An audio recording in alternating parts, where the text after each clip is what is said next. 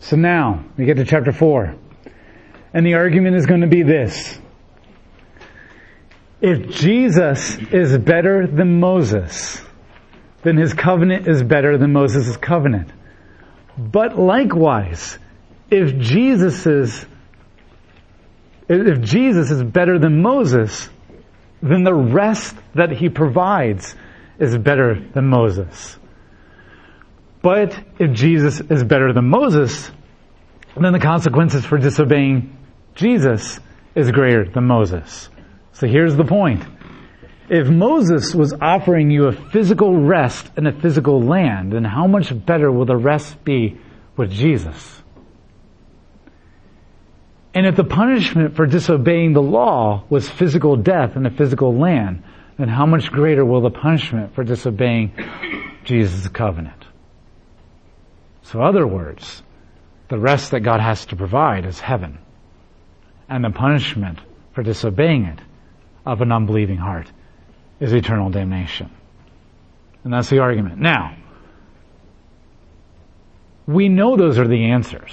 We've grown up being told that whoever accepts Jesus Christ as your Lord and Savior will have eternal life, but those who do not will be, will perish. But now the author of Hebrews is telling you why those are the right answers. Because if this is how God functioned justly in the First Testament, then how much more will He function in the Second Testament with a Jesus who's better? And that everything in the First Testament is pointing towards Christ.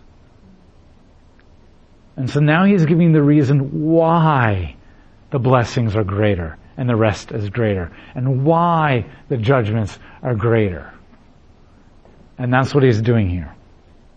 So chapter 4, verse 1. Therefore, we must be wary that while the promise of entering his rest remains open, none of you may seem to have come short of it. For we had good news proclaimed to us just as they did. But the message they heard did, did them no good, since they did not join it in with those who heard it in faith. For we who have believed enter that rest, as he said, As I swore in my anger, they will never enter my rest. And yet God's works were accomplished from the foundation of the world. For he has spoken somewhere about the seventh day in this way. And God rested on the seventh day from all of his works. But to repeat the text cited earlier, they will never enter my rest. Therefore, it remains for someone to enter it. Yet those to whom it was previously proclaimed it did not enter because of disobedience. So God again ordains a certain day, today, speaking through David after so long a time. As in the words quoted before, Oh, that today you would listen as he speaks. Do not harden your hearts. For Joshua had given them rest, God would not have spoken afterward about another day. Consequently, a Sabbath rest remains for the people of God. For the one who enters God's rest has also rested from his works, just as God did from his own works. Thus we must make every effort to enter that rest so that no one may fall by following the same pattern of disobedience. For the word of God is living and active and sharper than any double-edged sword, piercing even to the point of dividing soul from spirit and joints from marrow.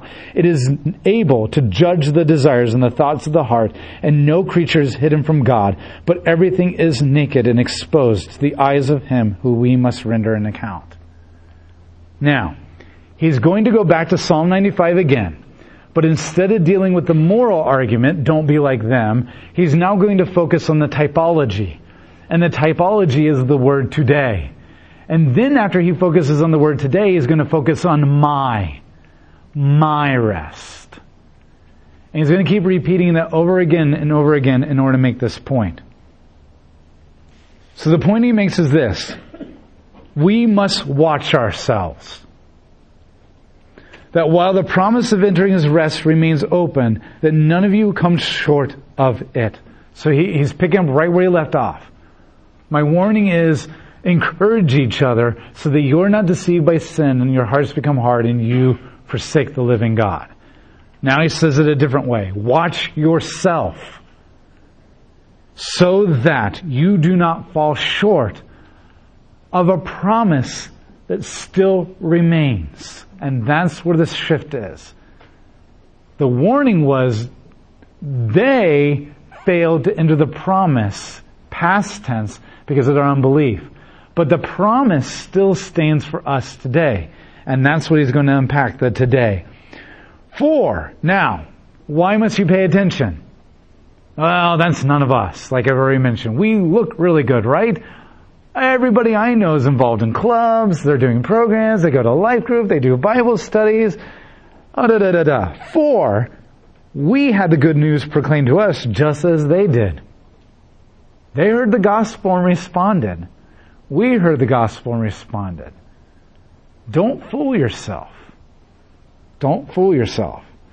Now, the other thing I would say here is my goal and the ultimately the author's goal and ultimately ultimately God's goal is not for you to walk out of here now thinking, "Oh my gosh, am I really saved? Am I really saved?" Because he wants to give you assurance. Unfortunately, you're going to have to wait till chapter 6 for the assurance. That's the beauty of sitting down in one sitting and studying the Bible.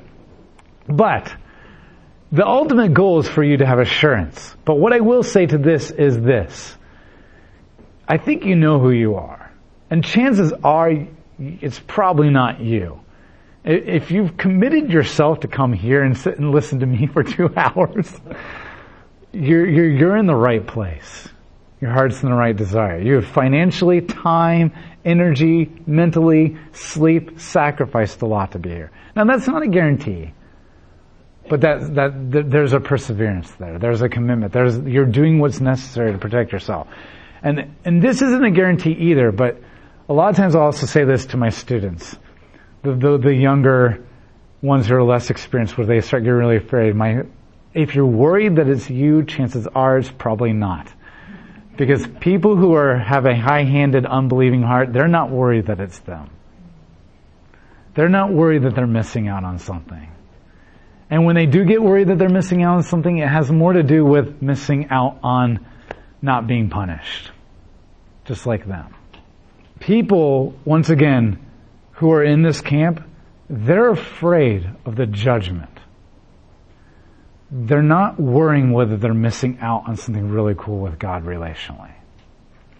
And so we'll unpack assurance a lot more in chapter 6, but that would be my little trailer preview for you right now. Do not worry if it's you. Because if you're worrying, it probably is not you. If you're making the effort to be in the Word of God, if you're making the effort to try to understand Jesus as more than just facts or what I'm supposed to do, then it's not you. It doesn't mean that we don't have a lot more growth to do, but it means that there is growth. And, and, and salvation has less to do with how quickly you arrive and more to do with what direction you're moving. Because if God's over there in the left corner and somebody's standing really close to him and somebody's standing really far away from him, the person standing close to him could be facing the opposite direction. And the person standing far away could be facing the God. The one that's farther away is actually closer to God because they're moving towards Him. And, and that's where your assurance is ultimately found. Do you have a desire for God? Do you want to know Him more than just behavior and facts? Does it bother you when you sin? Do you repent? Then you're persevering. Because the, the people who aren't bothered by that, it's a show. It's a facade that they put up. So to that I would say, the worrying can sometimes be a testimony to the fact that that's not you. Because rebellious people don't worry about that stuff. Hard hearts don't worry about that stuff. So he says, do, do not drift away. For, but the message that they heard did them no good, since they did not join it with those who heard it in faith. And there you go, once again. The gospel message is not enough. Being attracted to it, being wowed by it, being engaged with it is not enough if you do not combine it with faith. And ultimately too, he says that they did not join with those who heard it in faith. There, there is not just enough to have a faith in the gospel, which faith and belief in the gospel is, is never about facts, it's always about trust. The Bible never uses the word believe and faith in a facts sense. It's always in a trust and dependency sense. So the reality is not just enough to believe, you must believe in the community. Because it's in the community that one finds salvation. There's no such thing as being a lone island in Christianity. Well, I love Jesus, but I don't go to church. Now, I get that sometimes you're in transition and it's hard to find a good church. But that's a lot different than I don't go to church. Because they're all screw ups over there. Well, so are you. That's why you need Jesus. And that's what he's saying. It's not just I heard the gospel. It's not just I was attracted to the gospel. It's not just I was wowed by the gospel. It's that I trust the gospel. I depend upon the gospel. I need the gospel. And every time I sin, and every time I wonder if it's me, that's a constant reminder of how much I more I need the gospel. And then, then I know that the only way that I can truly keep desiring the gospel is if I'm in a community of people who desire the gospel because they encourage me. Because there's always going to be times that one of us is not into the gospel at that moment. And I need each other. Four, verse three. We do not have we who have believed entered that rest as he has said, as it was swore in my anger, they will not enter. If you have belief, you will enter. No, that's all he says. If you believe, you will enter. Period. He doesn't go and then and then and then and then. He says, if you believe, you will enter. And yet God's works were accomplished from the foundation of the world. Now he begins to make the transition. The rest is the promised land. Now he's talking about God's works. But God's works were finished from the foundation of the world. And then he quotes Genesis chapter 2, and God rested on the seventh day from his works. So what are God's, what is God's rest? What rest is he talking about? Where did God rest? Heaven. It's a Sunday school answer. So now he switches and says, but God rested at the foundation of the earth. So God's rest is heaven. And he goes back to Genesis chapter 2 to make the point. Once again, he's quoting the First Testament. God rested and saw that was good. Where was he? He was in heaven. And so that's God's rest. Now that's very important because we're, we're transitioning in this argument. They failed to enter the rest of a land and a physical geographical territory called Israel. Now there's a different rest we're talking about, and that different rest is God's rest. And God rests in heaven. But, verse 5, to repeat the text earlier cited, they will never enter my rest. Now he begins to play on the my. So what did he just say was God's rest? Heaven. So because they failed to have belief for the physical land, that translated into the rest because they refused to enter the physical land. But God turned around and said, because you do not have belief, you will not enter my rest. So now he's making the transition from a physical land to a spiritual location where God is. Where God was going to symbolically dwell with them through a pillar of fire to where God literally dwells in the full glory of His presence. And because they did not have belief for the physical typology, they were unable to enter the true rest that that typology was pointing towards. Does that make sense? Therefore, it remains for some to enter it, yet those to whom it was previously proclaimed did not enter because of their disobedience. Once again, he keeps hitting this.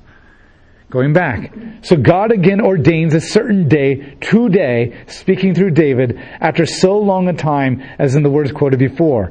Oh, that today you would listen as he speaks. Do not harden your hearts. So now he says, look, this is the typology. The today was for them, and that, that literal day, after being in the wilderness, God said, today you're going to go in the land. They're like, no, we're not. Can't do it. And once they said no, God said, today is over with. You're now judged. So the fear would not be like, was there another today? Well, there is for the next generation. So now he goes on, he makes the point that, so Joshua leads them into the promised land. The book of Joshua makes it very clear. God tells you that Joshua gave them rest. He provided the rest for them. But then David comes along about 400 years later, and David writes a psalm and says, Today. enter the rest. But God said in David's time that David also, God had provided rest from all of David's enemies. So if Joshua is in the land and provides them a very physical entrance into the land, and David's in the land and God has provided them a very physical rest from their enemies.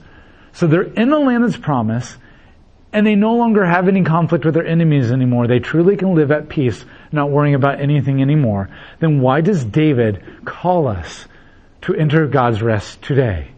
If they've already entered the rest. That's going to be his argument. Therefore, every single time you read the living word of God, and you come to Psalm 95, and Psalm says, God says, today enter the rest, then that means that there's a rest for you to enter today. And it means that that must not have been the rest that God was talking about. Because he goes on and says this, Verse 7, so God again ordains a certain day, today, speaking through David, after so long that today you would listen and speak. Do not harden your hearts. For, here's the reason why. If Joshua had given the rest, God would not have spoken afterward about another day.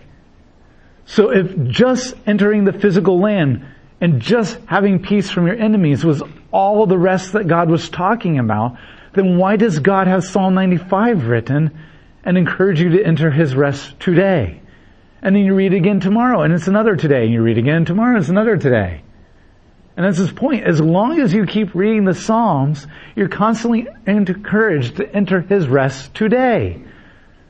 Therefore, the rest that he's truly talking about cannot be the one that Joshua gave them because Joshua did provide them rest, so did David, but God talks about another today. And now he's going to connect them. So if God's rest is heaven, and if God's talking about entering his rest, keeps talking about it, even though they have already entered the rest, then the rest that he's ultimately talking about must be heaven. Now once again, we already know this answer. Now you know why is the answer. Consequently, a Sabbath rest remains for the people of God. For the one who enters God's rest has also rested from his works, just as God did from his own works. Now there's the connection. Therefore, there must be a greater rest that God has been talking about all throughout the Bible because Joshua and David provided them a rest and yet God keeps saying today enters rest, today enters rest. And they're all, they're all sitting there thinking, we are God, we're here. Why do you keep talking about inner rest? We're right here. It's like somebody sitting in the living room in your house and you're like, come into my house. Come on. It's okay. Come into my house. And you're like, I am in your house. Therefore, there must be a greater house, a greater rest that he's talking about. Well, the only other rest that there can be is the one that God rested in. Therefore, consequently, the one who enters that Sabbath rest that God's ultimately talking about enters the exact same rest that God rested in. Now the Sabbath is not Saturday here because every single day is a today and there's only one Saturday as a week. So the Sabbath rest is today and when tomorrow comes it's today when tomorrow comes it's today. And when they're sitting in the land every single day of the week, they're in the Sabbath rest. Yet it's not Saturday every single day. Now, Sabbath is Saturday, but the point that the other authors of the New Testament are going to make is that the Sabbath, Saturday, was meant to point to a greater Sabbath. Because Sabbath means to cease or to rest. It means both. And so what he's saying is, it's not just about some Saturday Sabbath. There were actually several Sabbaths. There was a Saturday Sabbath, then there was the high Sabbaths. There were seven extra Sabbaths every year called the Lord's festivals. And then there was the seventh year Sabbath that came every seven years. And then there was a Sabbath that came every 50 years. And you sing all those are just pointing. Notice how they get bigger and longer every time. One day. And then festivals that last a week and then a year that comes every seventh year, and then a 50th year, which everybody was freed from their slavery, all their debts, Because what God does is He does it and He does it again bigger and He does it again bigger. And so what is the ultimate Sabbath? My rest. So, if Joshua provided you a rest, but Jesus is greater than Joshua, and Jesus provides a greater rest. And here's the typology too. Moses was a prophet who gave the people, he was a mediator. He mediated between the people and God and he helped draw the people closer to God. And he did that through multiple ways. The tabernacle, the sacrificial system, the law. Joshua was a military leader who brought them into the rest by conquering all the enemies. Joshua literally means Yahweh is salvation. If you translate Joshua into the Greek, it's Jesus. And Jesus literally means Jesus, Yahweh is my salvation. So the first coming of Jesus, Jesus acts as a prophet that mediates our relationship with God by dying on the cross and allowing us to come close to God. Just like Moses was to bring the people closer and closer. But the second coming of Jesus Christ, He's a military leader who's going to conquer all the enemies and usher us into heaven where we will physically dwell there, just like Joshua did. See how everything points to Jesus? Moses and Joshua are the first and second coming of Jesus Christ. Prophet and warrior. Lawgiver, cross, and bring us in the promised land. So if God keeps talking about another today, then there must be a greater Joshua, a greater conquest, and a greater promised land. And Jesus is better. Everything points to Jesus. Even the people do. Thus, we must make every effort to enter that rest so that none of us may fall by following the same pattern of disobedience. Notice the pattern. What's the pattern? The pattern was ungratefulness, over and over, it just started with grumbling. They just complained. Oh, we don't have enough this. We don't have enough this. We don't have enough this. Then that complaining moved to the word grumbling. Grumbling means I'm actually against you. In the beginning, they just complain. Anybody can complain. We complain. But then grumbling is where it becomes a community effort where now we're like, we're against them. Let's kill this Moses and get another leader.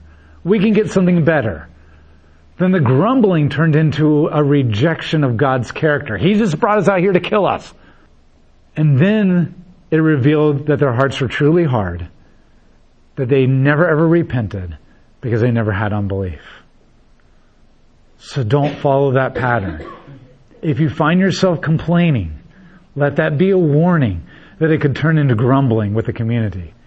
And if you find that, then let that be a warning that that could be turning your heart into an evil heart that is getting very, very, very hard and is beginning to reveal that you never really truly had a true salvation. That's going to lead you to forsaking because you are unbelieving and you will miss out on the rest. So complaining then grumbling is the first warning signs. Do so make every effort to not follow that pattern. To not follow that pattern of disobedience. He calls it what it is. Four. Now, here's where he goes. For. The Word of God is sharper than a double-edged sword. It can pierce through physical and spiritual. It exposes everything that is hidden. Even the most inner thoughts desires in your heart. Everything is naked and exposed to the eyes of Him who we must give an account to. Why is that following here? They heard the gospel. They were saved from. They followed the Holy Spirit out of the wilderness. They were baptized. They trusted in the blood of the Lamb. And ultimately, their perseverance showed, their lack of perseverance showed, that they had a hard evil, unbelieving heart that forsook him and despised him. So you, you guard yourself. You encourage each other. You encourage each other to not follow that pattern, lest you not enter his greater rest. And don't think you can fool people. Because God, His Word, When you read it, it pierces into your innermost beings. And you may have a lot of people fooled, but God sees your heart and He sees it for what it really is and He will expose everything. And no matter how much you think you have people fooled, they are not the ones you answer to one day. He is. And you want another good example? Saul and David. Saul looked really good. I mean, God even said, I don't look at the outward appearance, I look at the heart. And outwardly, Saul looked good. But every single time Samuel came and said, you've sinned, Saul's response was, oh, no, no, no, I haven't. It's okay. I know God told me to kill all the animals, but I kept these alive because I'm going to sacrifice them to God. That makes it okay. I haven't sinned. And Saul says, God has rejected you. And he's killed. And eventually Saul couldn't persevere and he so did not persevere to the point that he killed 85 of God's priests, cold blooded, in the temple of God, the tabernacle. Where David, he sometimes didn't look it. He raped a woman, he killed her husband, not including all the troops that he also had to kill in battle to cover it all up. Every single time God came to him and said, you sin, he said, I am, you're so right. I am so wrong. And you read the Psalms and you see a heart that was disobedient, but a heart that hated that disobedience and constantly wanted God and constantly cried out to Him, constantly said, please God, don't leave me. I know I've given you every reason to leave me, but please don't leave me. Because then God said He's a man after my own heart. And you're like, what? After He did that? Yeah. Because the Word of God pierces into the innermost of the being of everyone. And God looks at the heart, and that's what He judges. And sometimes your fruit may not always look like it. But David always repented. He always persevered. He always desired God. And when he did complain, he always complained to God, expecting God to honor his promises, like Habakkuk. Where the people complained to each other to say, yeah, that's right, let's leave this and go somewhere better. And that was the big difference.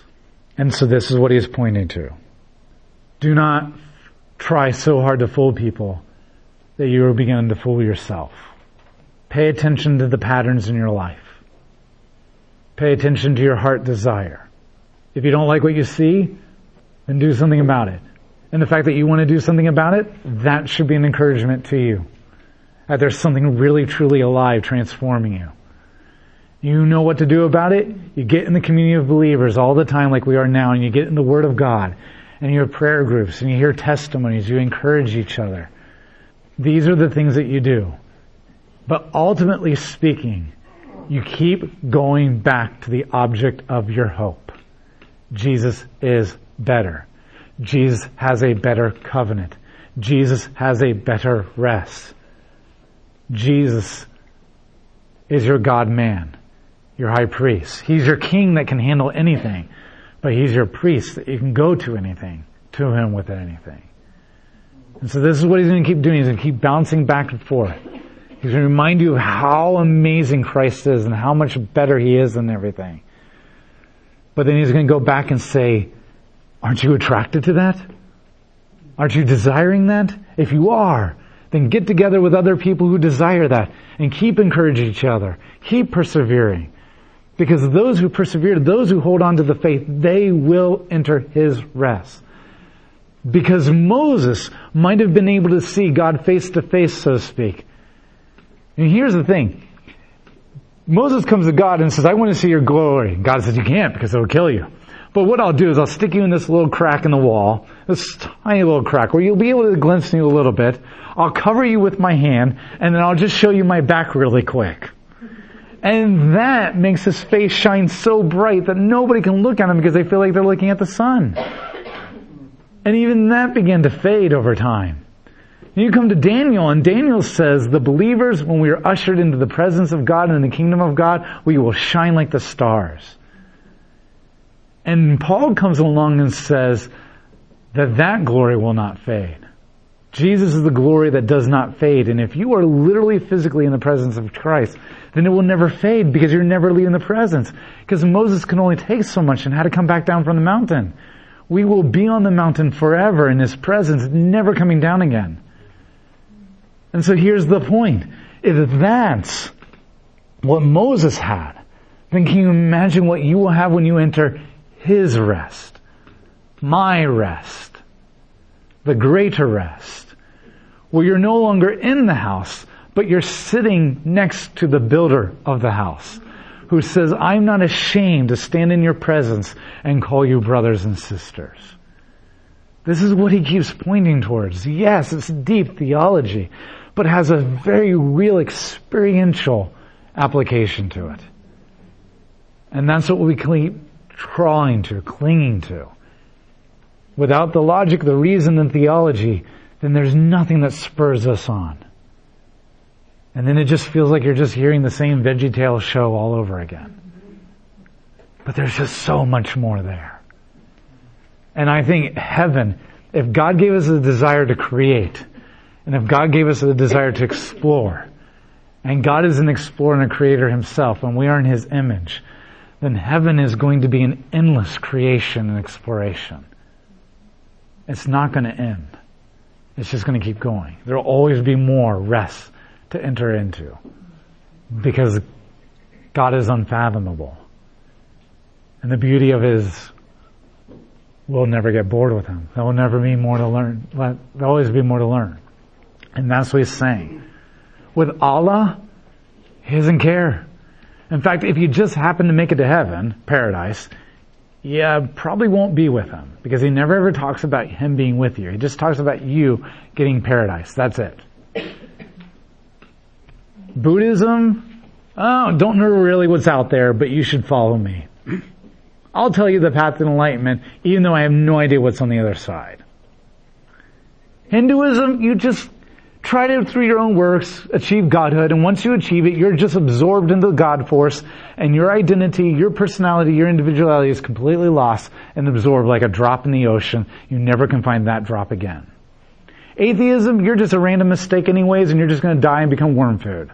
But you can enter my rest because I sent my son to stand in your midst and blaze the trail to heaven. If only you just have hope and faith. No works. Jesus is better. Lord, I thank you and praise you so much that there is no God, there is no being, there is no philosophy, there is no worldview like you. And all their philosophies are so simple. And yes, sometimes we feel overwhelmed with the complexity of who you are in your theology and your Bible, and we feel like sometimes we'll never get it, or it goes over our head, or, but at the same time, that's the beauty to it. Because you are the living God. And we thank you that you are not so easily understood or so easily boxed. Because you provide better, better things. Because you are better. I pray that you give us the ability to encourage each other, to walk next to each other's side, to really truly enter each other's lives, so that we can see those patterns in our own lives, we can see those patterns in each other's, and we can lovingly encourage each other, not to condemn, and not out of fear of losing something, but because we just so much desire you. Desire is a much better motivation than a fear of losing something. Let us be more like Jesus than the wilderness generation. And let us give us the words to communicate Jesus to the wilderness generation around us. In Jesus' name, amen.